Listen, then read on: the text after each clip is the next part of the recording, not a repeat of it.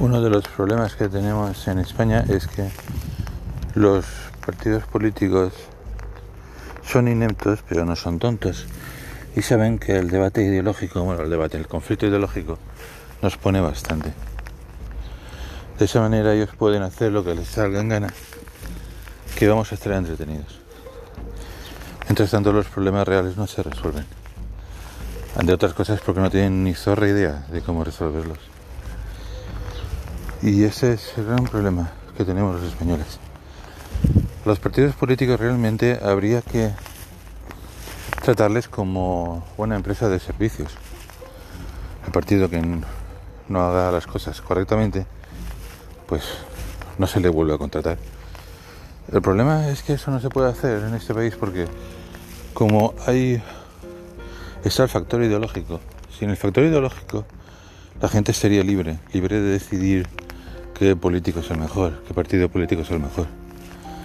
Pero como estamos atados por la ideología y el conflicto ideológico, la gente no puede abandonar su partido porque ese es el partido que le representa ideológicamente. Forma parte de su identidad. Entonces no lo puede dejar. Y eso hace que los partidos políticos puedan hacer lo que les venga en gana.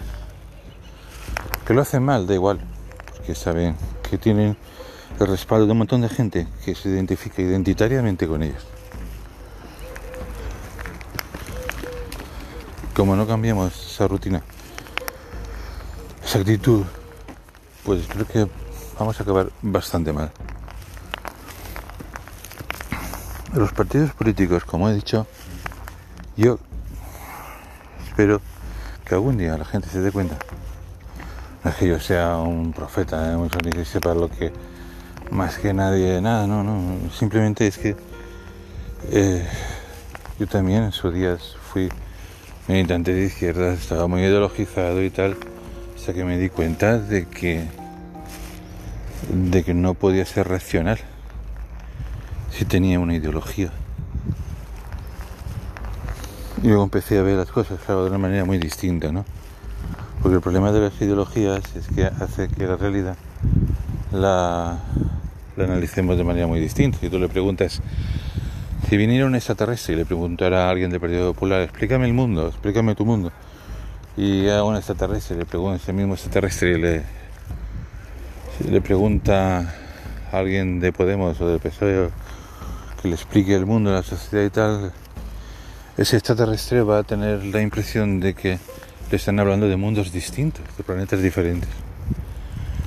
Y la realidad existe, la realidad objetiva existe, pero para que exista la percepción de la, realidad objetiva, tenemos que eliminar las ideologías. Las ideologías son un problema, un problema, solo sirven para crear conflicto y para mantenerlos prisioneros de los partidos políticos.